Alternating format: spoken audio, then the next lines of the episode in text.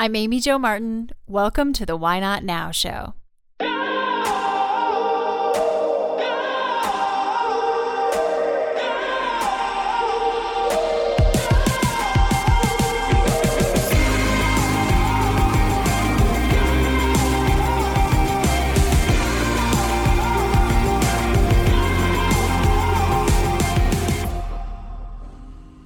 You know that thing you've been thinking about doing? Yeah, that one. Why not now? Have you ever actually taken the time to ask yourself, what's stopping me? Let's talk it through. This is your chance to give that idea the attention it deserves and take action. Each episode, I have a chat with a fascinating person, from entrepreneurs to athletes, celebrities, my parents, rocket scientists, and all walks of life. We talk through a critical time when they've asked themselves, why not now? We dissect that day or even that moment, step by step.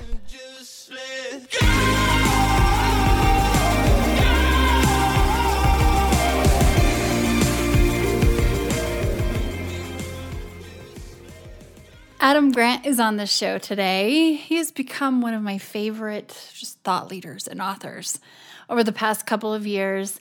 He's a professor at Wharton, and he's not only been recognized as the youngest tenured, but also highest rated professor at the school. Uh, as an organizational psychologist, he brings a lot of science into the conversation, and I have really enjoyed his books. He has two books out. Give and Take was his first, and second was The Originals. He has another one coming out, co written with Sheryl Sandberg. And in this discussion today, one of the things we cover is this concept of of kind of legacy. And a lot of people think and a lot of his students came to him during office hours and said, you know, first I need to build up enough XYZ kind of to give back. I need to um, come in, build as much wealth as possible before I can start giving back. And he actually looks at it kind of in the opposite way. And we talk about how we don't really have to choose between being successful and being generous. You can do both at the same time. And he studied this. Um, Adam's point of view is just, it's like thought candy to me. Anything he shares, publishes, his op eds in the New York Times, I'm all over it. I learn a ton from him, and I hope you enjoy our conversation. Before we hop into this episode, let me fill you in on a little secret of mine. That's Headspace. It's a guided meditation app, and I never imagined that doing something for 10 minutes a day could increase my quality of life so much. I've always struggled with knowing when to make things happen versus when to let things happen. Sometimes things go very well when I push on the gas, and sometimes not so much. It gets me into trouble. Headspace has helped me with learning how to trust my intuition and I've tried meditation off and on for years. It's never stuck, but this time it has. I've made a very intentional shift in my morning routine, and that's to wake up, have my coffee, do headspace, journal, and then I check my email, my social media, all of my devices. It's been a big shift, but great result. My aunt used to say, Don't let anything rent space in your head for free. That's valuable real estate.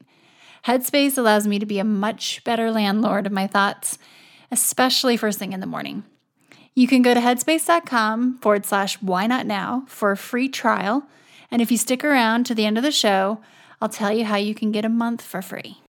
So, welcome to the show, Adam. I'm super excited to have you on today. How are you doing? Thank you, Amy Jo. The excitement's mutual. I'm good. How are you? I'm good. I'm good.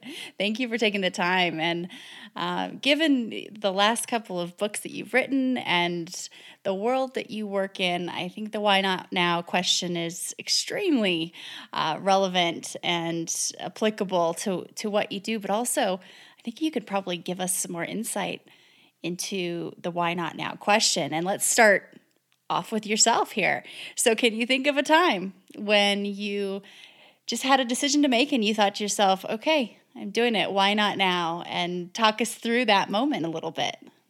Definitely. That was uh, the moment that led me to write a book, actually. Which one? uh, it was the first book, Give and Take. Give and take. Okay. I was, let's see, I was a freshman in college originally, and I read a few books that totally changed the way I saw the world. Um, one was Bob Cialdini's book Influence, where you know he'd been this person who was always uh, getting taken advantage of by others and wanted to learn how he could defend himself. And he just brought these fascinating experiments to the table and, and showed that you could actually use the tools of science to understand persuasion. And I just, I love that. And then um, Malcolm Gladwell's book, The Tipping Point, came out uh, shortly after I read that, and I found it riveting. And th- those two books uh, and a few others had a big influence on my career choice. So I ended up deciding I wanted to become an organizational psychologist because I, I just I gained so much insight from those books and the studies they covered, and I wanted to try to to share those kinds of ideas with other people. And then I, you know, I got really busy with research and teaching and kind of forgot about it. And then in 2011, I got tenure and suddenly realized that I had no excuse not to be communicating with a broader, broader audience. And that was the beginning of the why not now moment. And was there a moment where you thought, geez, I, I have this platform. It's kind of my my duty.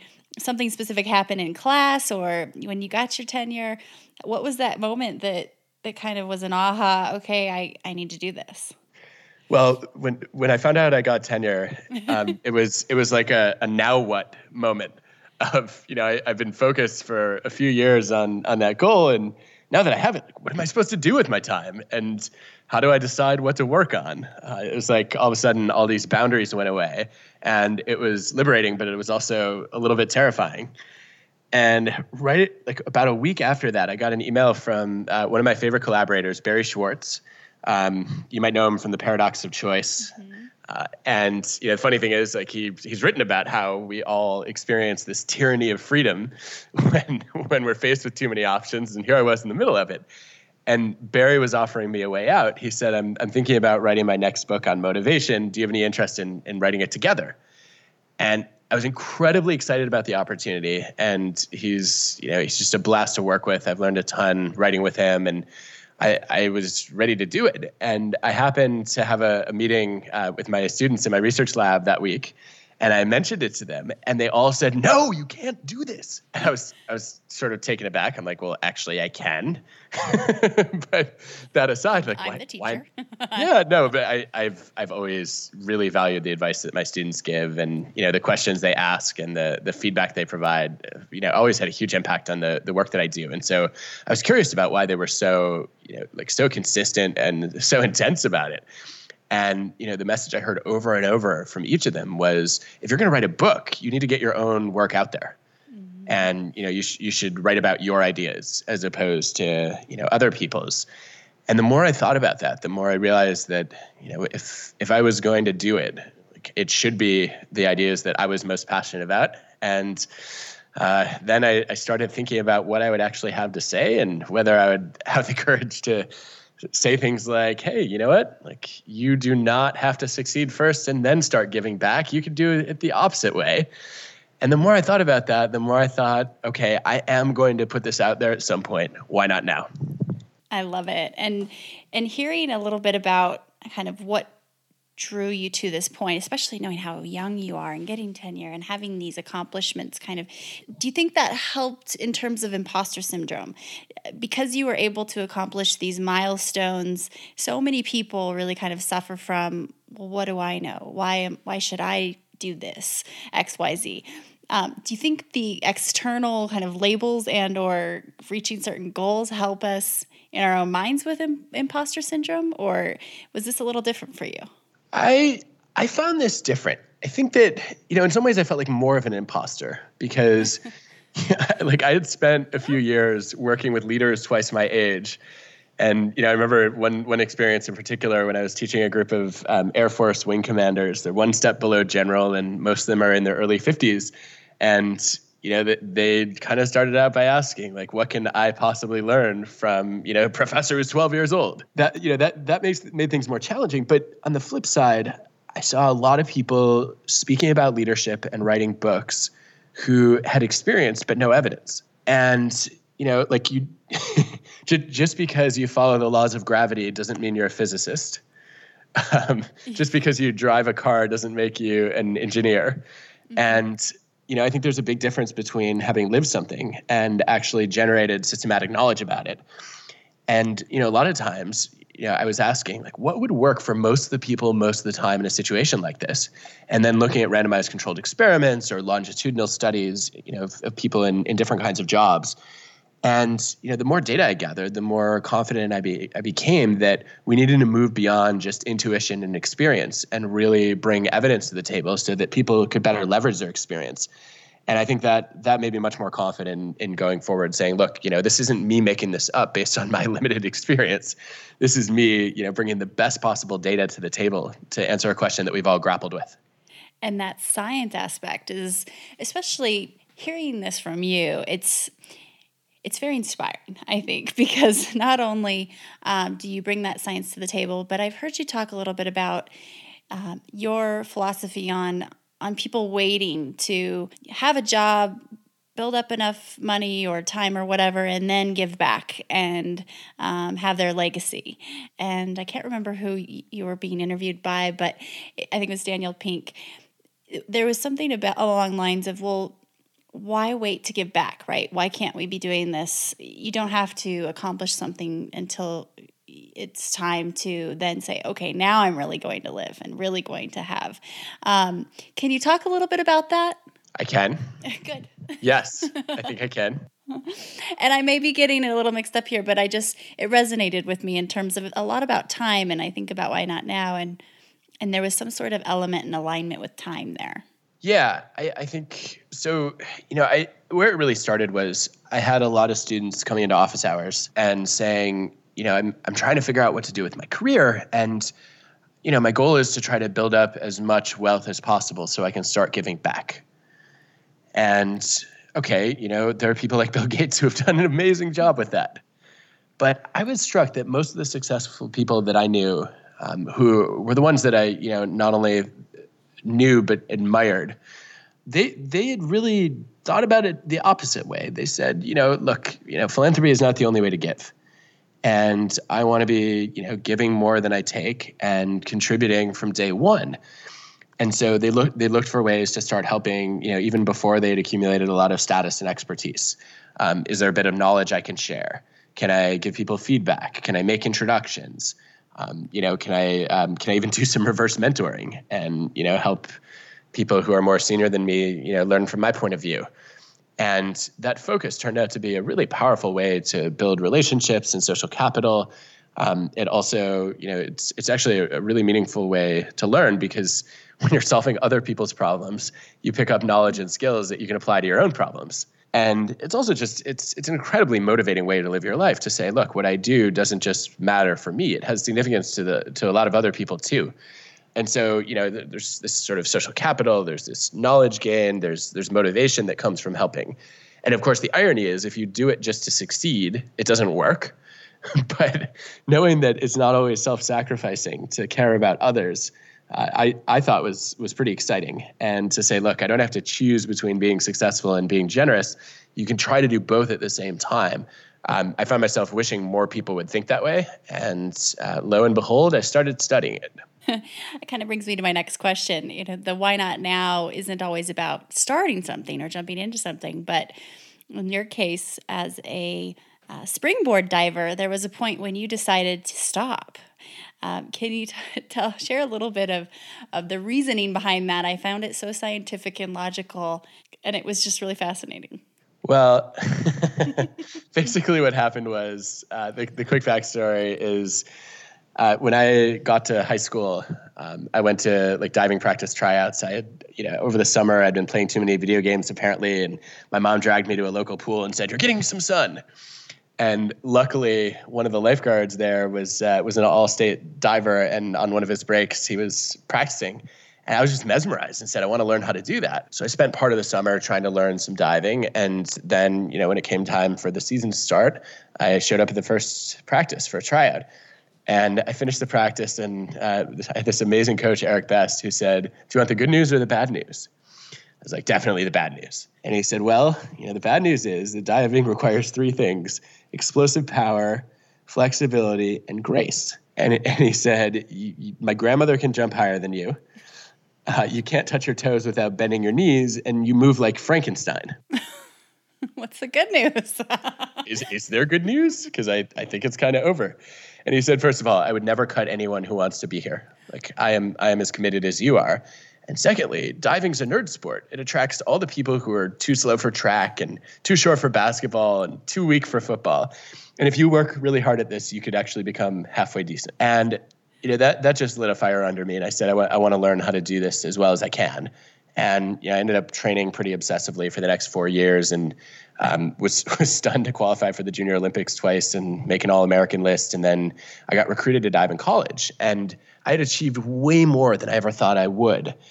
And as I was practicing, um, you know, as a as an NCAA athlete, I realized that not only were the people I was uh, training with and competing against uh, more talented than me, but now they worked as hard as I did too. And I felt like I had sort of reached the ceiling of what I could achieve. And I also felt like, you know, my diving wasn't benefiting anybody else. Um, you know, I'd like passed the point at which, like, okay, like my parents were proud of me because I became halfway good at something, but you know, that was kind of like I, I'd finished that and I felt like from there, the best thing I could do was I could help other people with what I'd learned. And I found much more joy in coaching um, than I did in, in actually competing. And then, you know, I started focusing my attention on other ways that I could contribute. Oh, I love it.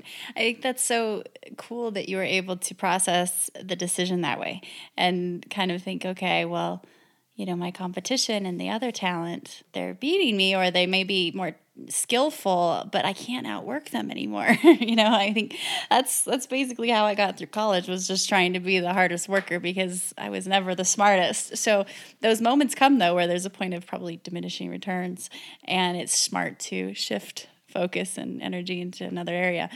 Uh, so I have to tell you, Adam, I'm a bit of a rookie researcher and I'm trying to dabble into this world a little bit more. Having just gone through a pretty big transition in my career, I just did a very simple kind of preliminary study with a, um, a gentleman. His name is Dr. Zeev Kain, and we're looking at kind of the impact of online behavior and how it it really impacts people's behavior in the real world. And I can tell you a little bit about it. Um, but first, eh, kind of knowing that I have this bit of a obsession on kind of serotonin and uh, social media. And it's this big question mark in my mind um, because I, I, come from kind of the world of social media and used to have a company that worked with a lot of different individuals and brands to help them grow their presence. And what I've noticed, having been in this world of Twitter and Facebook for quite a long time, um, there's a lot more negativity. And after one day of just being really kind of fed up, I think it was after one of the presidential debates, and seeing you know this feed through um, of negativity and anger through my Facebook, I thought, I'm that's it. Am I really going to give this up? Um, but I didn't, and I thought, well, what could what could change this? And I happened to be listening to some podcast um, about serotonin, and I thought, well, given the science of serotonin, you know, you do something nice for me, you get a hit of feeling good, and I'm simplifying this, um, but so do I as the recipient, recipient, right? So, what I thought was interesting though is that then people who witness those kind of acts of kindness also feel better, feel good. Uh, so, what if we took this online? Because there are infinite number of people who could potentially witness this this type of interaction could we scale or spread that feeling if we use technology and especially social media? And um, it became kind of this thing i was thinking about. And i guess i throw that question back to you knowing and given you are an expert when it comes to research and you know as an organizational psychologist how do we potentially do that? Or can we accelerate the process of give and take um, and and mostly give online and, and kind of accelerate acts of kindness Ooh, I think it's a really it's a really important question and it's it's not one that gets asked enough. So you know, one thing I would like to see is it would be great if it were harder for people to disguise their identities online. Mm-hmm. It's it's like particularly on Twitter, it's so easy to create a you know a new account that doesn't mm-hmm. actually trace back to who you are for the most part. And you know, people are much nastier when they're invisible um, than they are when they they realize they're going to be held accountable for their behavior. And so I would, you know, I'd love to make online interactions a little bit more like face-to-face interactions. And you, you know, particularly with um, with all the the issues that are occurring right now in America around race. Um, there's a, a, this incredible meta-analysis that Pettigrew and Tropp did a decade ago, where they looked at um, every study that had ever tried to connect people uh, who are uh, members of different groups, and this is over 700 studies they found that in 94% of the cases, simply having like brief contact, a short interaction with somebody who is an outgroup member reduced prejudice. And you know, I think that that often happens face to face because you have to look at the person as a human being, mm-hmm. and you can imagine, you know, they, gosh, they have thoughts and feelings and goals and dreams just like the rest of us do, even if they come from a different background and it's it's so easy to lose sight of that on the like on social media, right? What's the what's the old New Yorker cartoon on the internet? No one knows you're a dog. Yeah. oh, there's so many, and the psychology of a troll. Uh, I've just been seeing what's out there online about this, and there are some pretty interesting videos. But you hit the first one right on the head of of the true kind of psychology is that ability to hide your true identity and. Um, uh, they call what do they call it? The online the yeah the disinhibition effect, effect of, exactly. of anonymity. Yeah. yeah.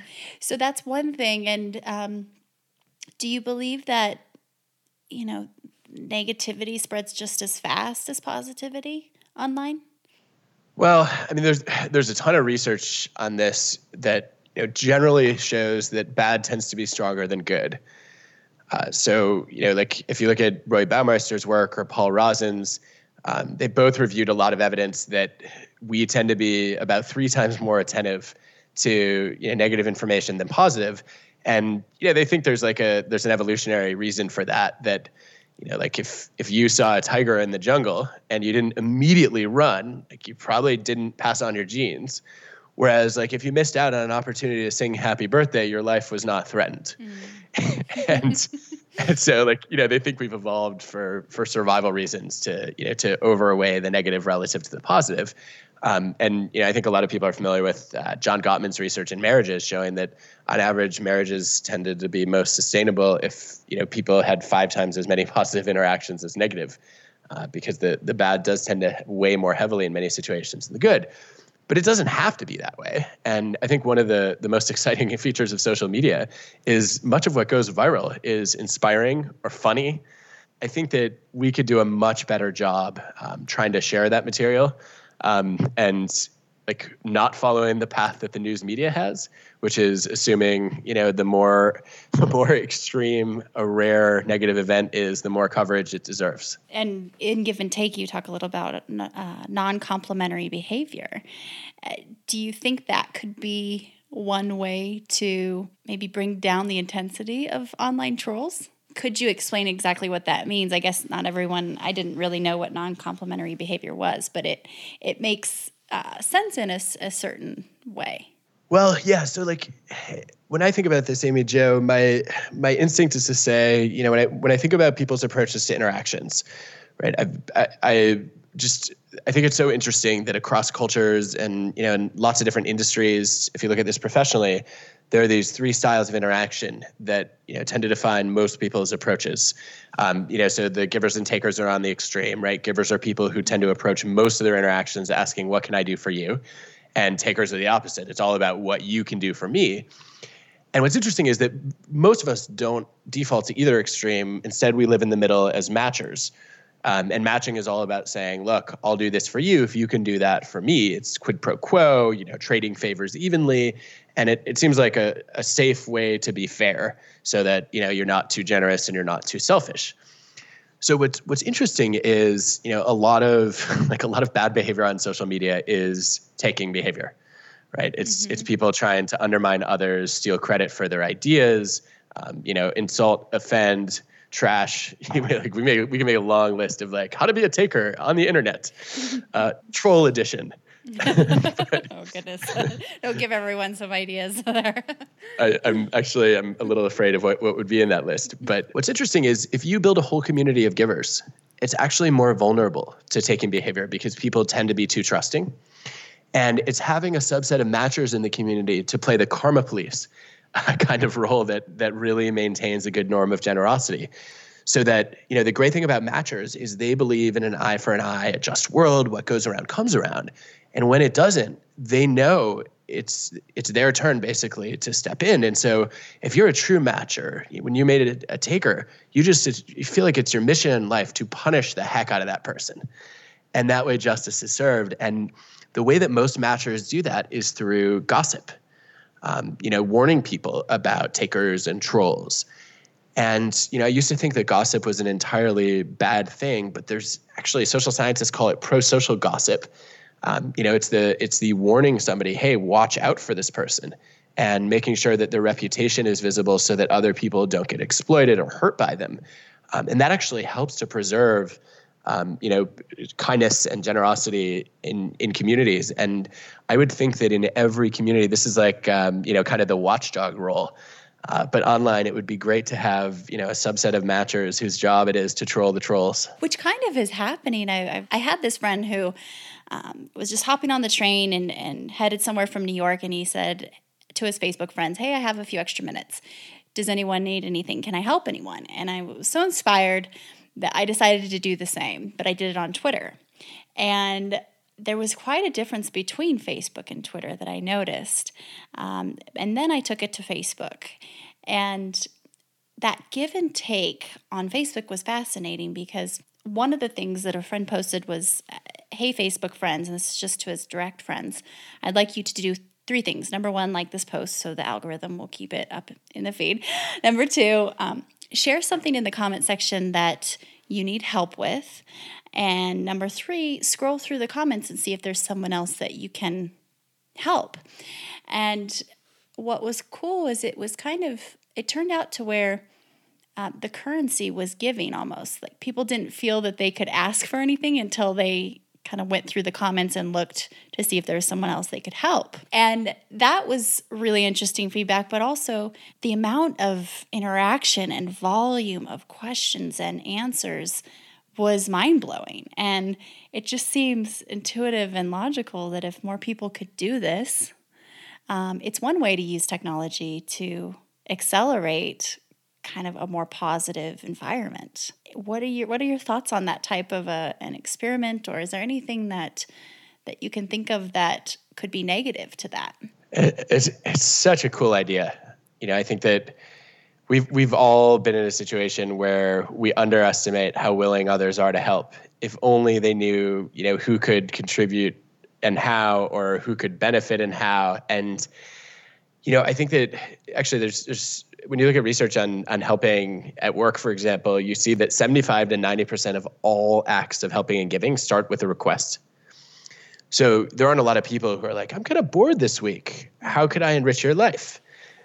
but most of it actually is reactive. Somebody makes a request, and then other people step in. And so one of the biggest barriers to creating a norm of generosity is actually just getting people to ask and make their needs transparent, uh, so that you know other people know where to direct their energy and I think this is this could be a great way to do it. Um, you know, one of the big challenges is oftentimes uh, I've seen a lot of startups try to create forums like this and fail because everyone is asking and no one's giving. And you know, giving requires usually either high empathy or high trust. And so you have to find a way to either personalize, you know, the, and humanize the people who are asking, or build a real relationship between the people who are potentially asking and giving in order to get the dynamics to sustain themselves. Um, but there's a there's a great organization called Humax, uh, which is uh, which has built an exercise called the Reciprocity Ring that does exactly this. Mm-hmm. Uh, they're in the process of creating a, an app to facilitate the give and take process. And I, I think the key is to define a community and help people understand each other's needs. That's so cool. I think uh, your point about empathy and trust is um, I saw that right away on Facebook. Is that you know the people that I knew more directly uh, we're much more willing to to ask but also help. Uh, i think on twitter it would be where people just naturally don't know you as well as personally. That's just part of the environment. Um, there was a little bit of what does she want over there? What's the what's the catch? You know why why would someone want to tweet something like that? That's very odd um, to just want to help. So that's good to know about the reciprocity ring and um, Humax. Is that H U M A X? You got it. Got it. Very, very cool. Very cool. Kind of switching gears for a moment. You study well as an organizational psychologist and you're constantly looking at kind of the minds and the behavior of people how do you keep your mind healthy well you know i think there are there are lots of ways to do that for me i think it comes down to a few things um, one is making sure that have at least one meaningful conversation every week with somebody i haven't talked to in a while uh, which holds up a really really interesting mirror um, you know, I think the the changes that you go through and that other people go through when you fall out of touch um, often open up much bigger opportunities to learn than when you reconnect um, than you do from the people you talk to every day. Um, a second thing is I you know, I always have time built into my schedule for reading, reflection, uh, for exercise, and you know I find that that's when some of my my best ideas come uh, when you know I'm not focused on doing something else. And uh, those are probably my favorite habits. And do you um, intentionally kind of put it on your to-do list to have that meaningful conversation? So let's say it's Saturday and you haven't had one yet. Will you reach out, or has it kind of just become a habit over the years? Um, it's become a habit. It's one of those things where I find myself, you know, like sometimes it actually becomes an item in my calendar because I want to make sure that I don't forget to do it and that I make time for it. Uh, it's never shown up on a to-do list, but often it's like a repeating task reminder. And I think that that's cool because there's accountability, and and you're being so intentional about it. It's not just I hope it happens. It's no, this will happen. Um, and something that I've been thinking about for quite a while, and this was after reading Jim Collins' book Good to Great, um, and his kind of methodology. When it comes to gender equality in the workplace, do you think that a similar study in terms of kind of taking a look at women who have accelerated that um, kind of process of breaking through and, and have statistically been able to defy the norms or the average, if we were to study those women across the board and, and not just high power executives, but all types of of females in business, do you think we could arrive at characteristics that that they share and then implement it back into curriculum, kind of reverse engineer? Or is that a silly, silly method? I, have just been thinking about this for a long time, and maybe it's been done. Um, but given your world and your expertise, you're the guru. How is that even a, a valid angle to think about it? Uh, I hope I am never a guru, but Today you that, are. Why not now? that aside, um, so how would you see that playing out? I'm curious to hear more.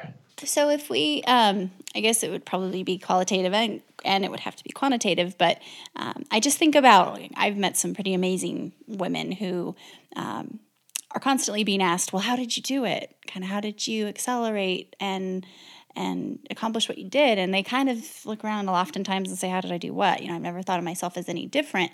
But clearly, there is a, a divide when it comes to that um, gap of equality, whether it's pay or it's uh, power. And if we did study all, you know, different women and and say, okay, you know what, we've found that um, one characteristic is that they crave feedback and they really thrive on getting constructive criticism. And another characteristic is XYZ. Do you think it would be beneficial and effective to then take some of those characteristics and put it back into curriculum in schools or in our society in any way? I am very torn on that one. I think on the one hand, a lot of people are unaware of, of these kinds of group differences and it can be helpful for them to learn about them to both understand themselves and others on the other hand i worry a little bit that you know like the the moment we start to talk about like differences between men and women for example we start to essentialize them. The reality is like the, the distributions overlap. So you could say aha you know like women are more conscientious than men on average and girls are especially more conscientious than boys. They tend to be more self-disciplined more organized um, you know, more likely to to follow through on their plans. And yet like you can find you know if you look at like a particular individual in the population like the opposite could be true when you compare two of them and you know the for the most part when you look at gender differences they tend to be driven by social roles and expectations rather than fundamental biological differences and so i worry a lot about you know teaching people you know okay you know this group is this way and therefore we should deal with them differently mm-hmm. as opposed to saying look um, we want to give everybody equal opportunities you know to to learn and uh, succeed. So i don't know where i come down on that one overall.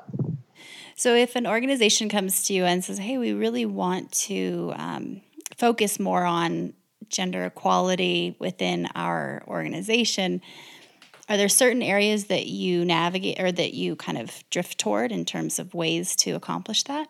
Yeah i mean i, I would say you start with bias right. Unconscious like gender bias or- yeah i think it's it's probably better referred to as subconscious. Um, but yeah I, I, think that yeah the, the biggest barrier to gender equality is um, both men and women actually judging women differently than they do men for the same exact behaviors. Mm-hmm. right? So like i Sheryl Sandberg and i have written about this evidence that that i and many others have gathered showing that when um, when men speak up with a, a, suggestion, they usually get a pat on the back, whereas when women speak up, they're either barely heard or they're judged as too aggressive, even if it's the same idea communicated in the exact same way. And you know, the same is true with helping in a, in a different sense, where um, a woman has to spend a lot of time helping other people to get the perform- same performance reviews on average as a man who does no helping. And you know, when when a man helps, people say, "Oh my gosh, I never would have expected that in a million years. He's so generous. Now I have to shower him with praise and rewards." Whereas when a woman helps, it's like she's communal. She wants to help, so it just gets taken for granted, and that is wildly unfair, right? That that women have to do more of the heavy lifting, but get less of the credit for it. And I think the the more we can raise awareness about these biases, the more we can counteract them uh, by you know actually tracking how much of these behaviors people do by allocating them evenly you know between the genders. Uh, and i think that that could be a step in the right direction. Gotcha. No i love that. I think the, the um, background that that i have is more in professional sports not not playing but working in uh, like the nba and and have just been through some some interesting dynamics where we see a, more men usually in that specific field. And a lot of people have asked, you know, who are your mentors? And uh, most of them are men. And I wonder if more men were mentors, would we see an impact as well? Mentoring women, meaning. Yeah, I think that that would help. I mean, there, there's a gender disparity there too, right? So when you survey female executives, um, they are more than twice as likely um, to devote time to mentoring women as male executives are.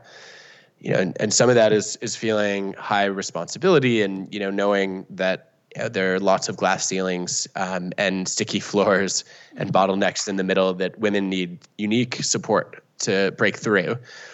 Um, and part of that is there are a lot of men who are very uncomfortable uh, with the kinds of positions that they have to put themselves in in order to mentor women. Mm-hmm uh, I was with a, um, a British executive uh, a while back who said, you know, I, um, one of the the reasons that I've mentored so many women is nobody, you know, blinks in you know in most parts of Western Europe if I go on a business trip with a female junior employee.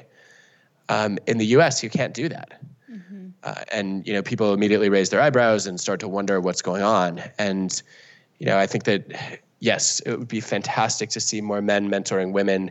I think it's you know it's there there are lots of barriers that get in the way, and I would be delighted to see uh, us get creative about how to overcome those barriers so that.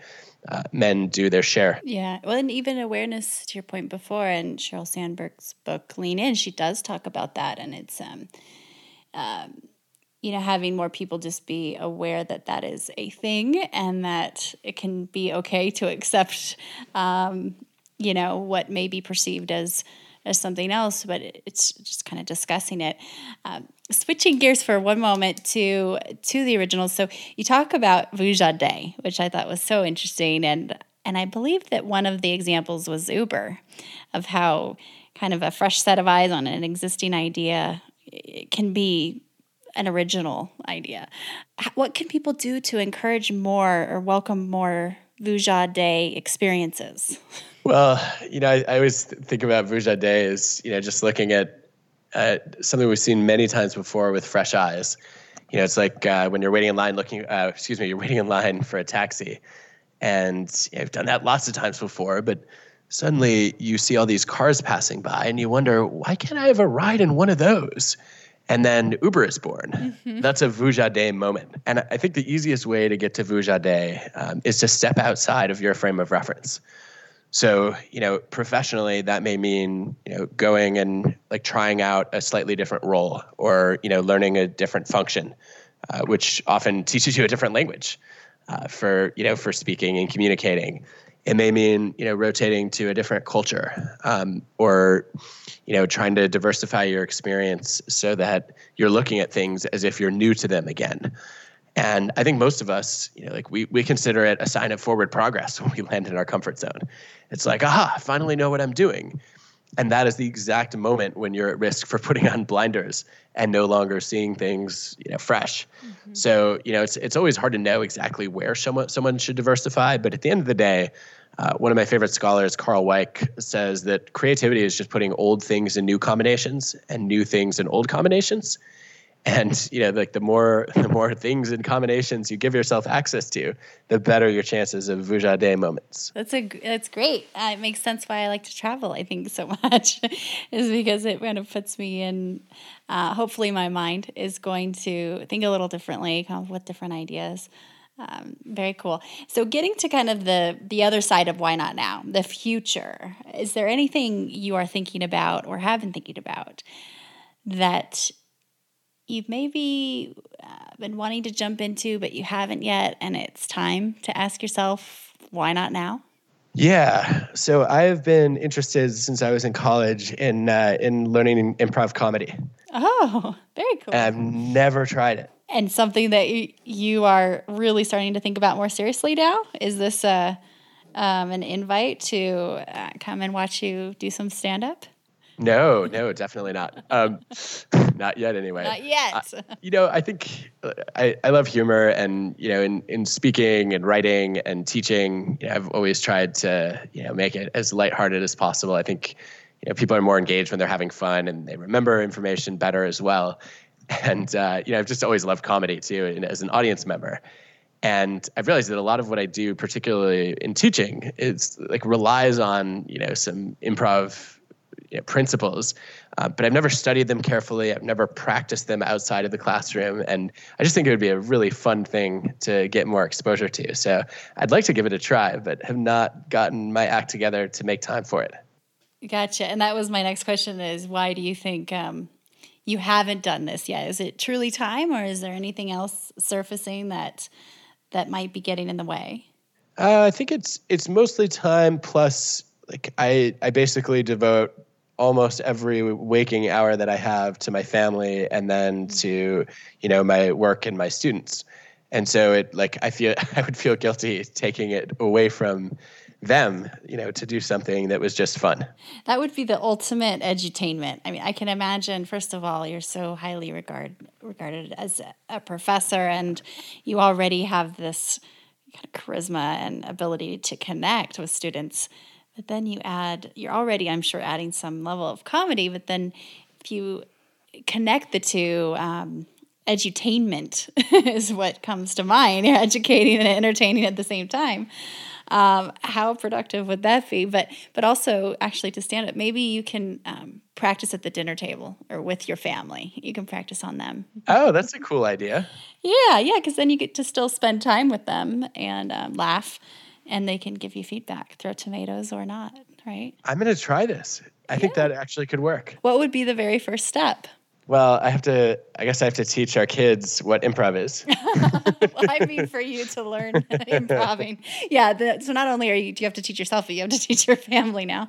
Um, you know actually i read um, i read a book by uh, by the, the, some of the leaders at second city uh, a little while ago uh, called Yes and, which was really good and went through a bunch of improv exercises for people to try out at work. And until this moment, I never thought of actually trying them at our dinner table.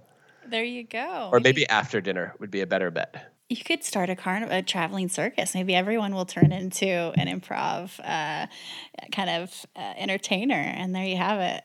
Little did you That know. is a scary thought. no, but how cool would that be? Um, very cool. That's that's inspiring, and uh, what a neat way to kind of ma- blend purpose, passion, and skill. Uh, because laughing and comedy is is such a great way to resonate with people. So that's so cool. Why not tonight? Why not tonight? There you go. You've got your weekend mapped out for you, Adam. You get to try improv on your family. Um, and just a few last three questions in there, just super quick. Um, but given you're an author, you do a lot of reading. What are you reading right now? And what is your all time favorite book? Ooh, uh, this is such a such a hard question. Uh, the the reading right now is uh, is obviously less difficult. Um, so most of my reading these days is actually books that are uh, coming out that I've been asked to write, you know, like blurbs or endorsements for, and it it it feels it's like okay, I could just read something because I was interested in it, or I could read something that I'm really interested in, and maybe I could say something that would help someone else too. Nice. So, uh, with that in mind, uh, I uh, there are a couple of books I've just uh, been finishing up that I, I thought were outstanding. Um, one is uh, Abby Wambach's book Forward about her experiences like the the all time leading goal scorer in soccer, um, and also about her life. And uh, it was really moving and uh, and eye opening. Um, another one that I thought was really super was uh, Messy by Tim Harford who looks at how disorder and clutter can actually uh, improve our, our effectiveness and creativity. Uh, and I, I really, I walked away from that thinking, you know what, like, I believe in the life changing magic of messing things up. Beautiful mess. That's cool. Okay. Yeah, Yeah, so those are th- those are two, and then all-time favorite book. I mean, there's so many that have influenced me in different ways. I think in some ways, reading as a kid uh, was was more influential than now because like the, they're books that really fundamentally affected my worldview as it was you know early developing and you know I, I loved Tuesdays with Morrie got me thinking about becoming a professor and uh, I, I I also thought Ender's Game was just one of the most interesting books I've ever read and could not put it down. So those are a couple of favorites, but there are many, many more. No, those are great. And you mentioned how impactful I think Outliers was on you just with your first Why Not Now, right? To get started. Yeah, Mal- Malcolm Malcolm's writing has definitely been one of the the defining forces in getting me to think about what it means to share ideas and especially social science with real people. Awesome. what keeps you up at night, Adam? Oh, uh, feeling like I haven't contributed enough to other people, and uh, wondering if there are better ways to use my time. And last, final question What advice would you give to your younger self? Uh, I would probably say uh, this is actually some advice that I got uh, as I was graduating college from uh, my mentor, Brian Little. Uh, I, Brian said, Look, there, I don't have any objections to being a really goal oriented person. And, you know, it's, it's great for achievement, but make sure you improve the acuity of your peripheral vision because, you know, a lot of the most important and meaningful things in life can't be planned. And I think that I've gotten better at that over time. I think I was my younger self was even worse at it than I am now. I guess is a different way to say it.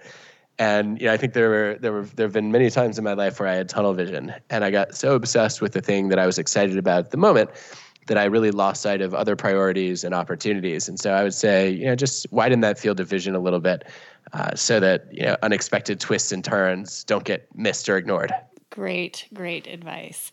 Well, thank you so much for joining me and sharing your wisdom and thought processes. I can't thank you enough. Well, thank thank you for having me and for being a rare positive force on social media. You bet, you bet.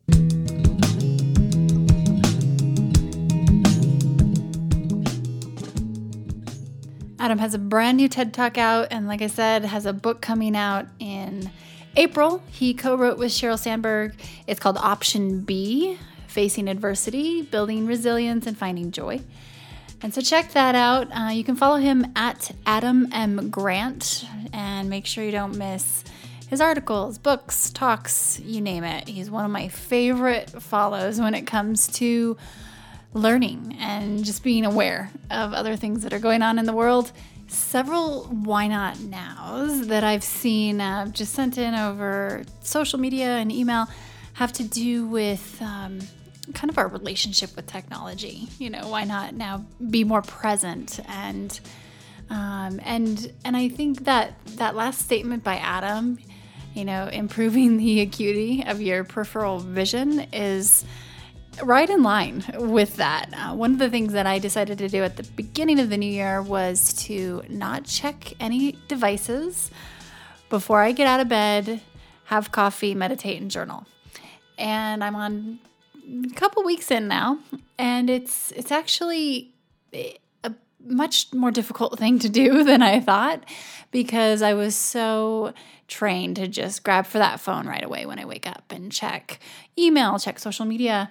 And what I found is that I am able to frame up my day a little bit more, just a little better for myself if I don't do that. If I frame it myself and then hop into those things. Otherwise, there could be an email I see or something on social media or who knows what that um, kind of starts to really dictate my morning or my mood or my day. And so before I let it frame me, I'm getting a jump on that, and it's it's really been a pretty positive experience. We'll keep it going. It's definitely um, uh, takes some practice because I have been known to, you know, wake up in the middle of the night, like I'm sure many of you have, um, and check my phone. So, no fly zone, digital devices in bed. That's one of my why not nows. It's little, but it's meaningful.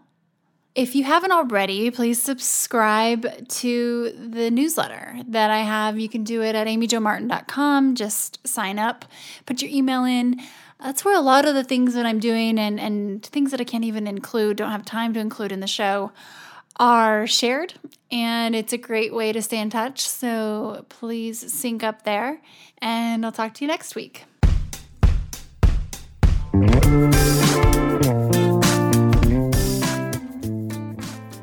I want to hear what your why not now is. Please share it with me on Twitter, Instagram, or Facebook at Amy Jo Martin.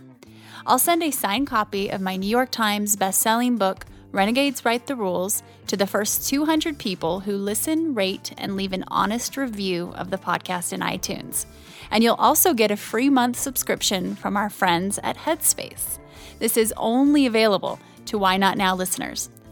Once you've left a rating and review on iTunes, just email your iTunes handle name and your mailing address to why not now at amyjomartin.com and we'll get your package in the mail to you.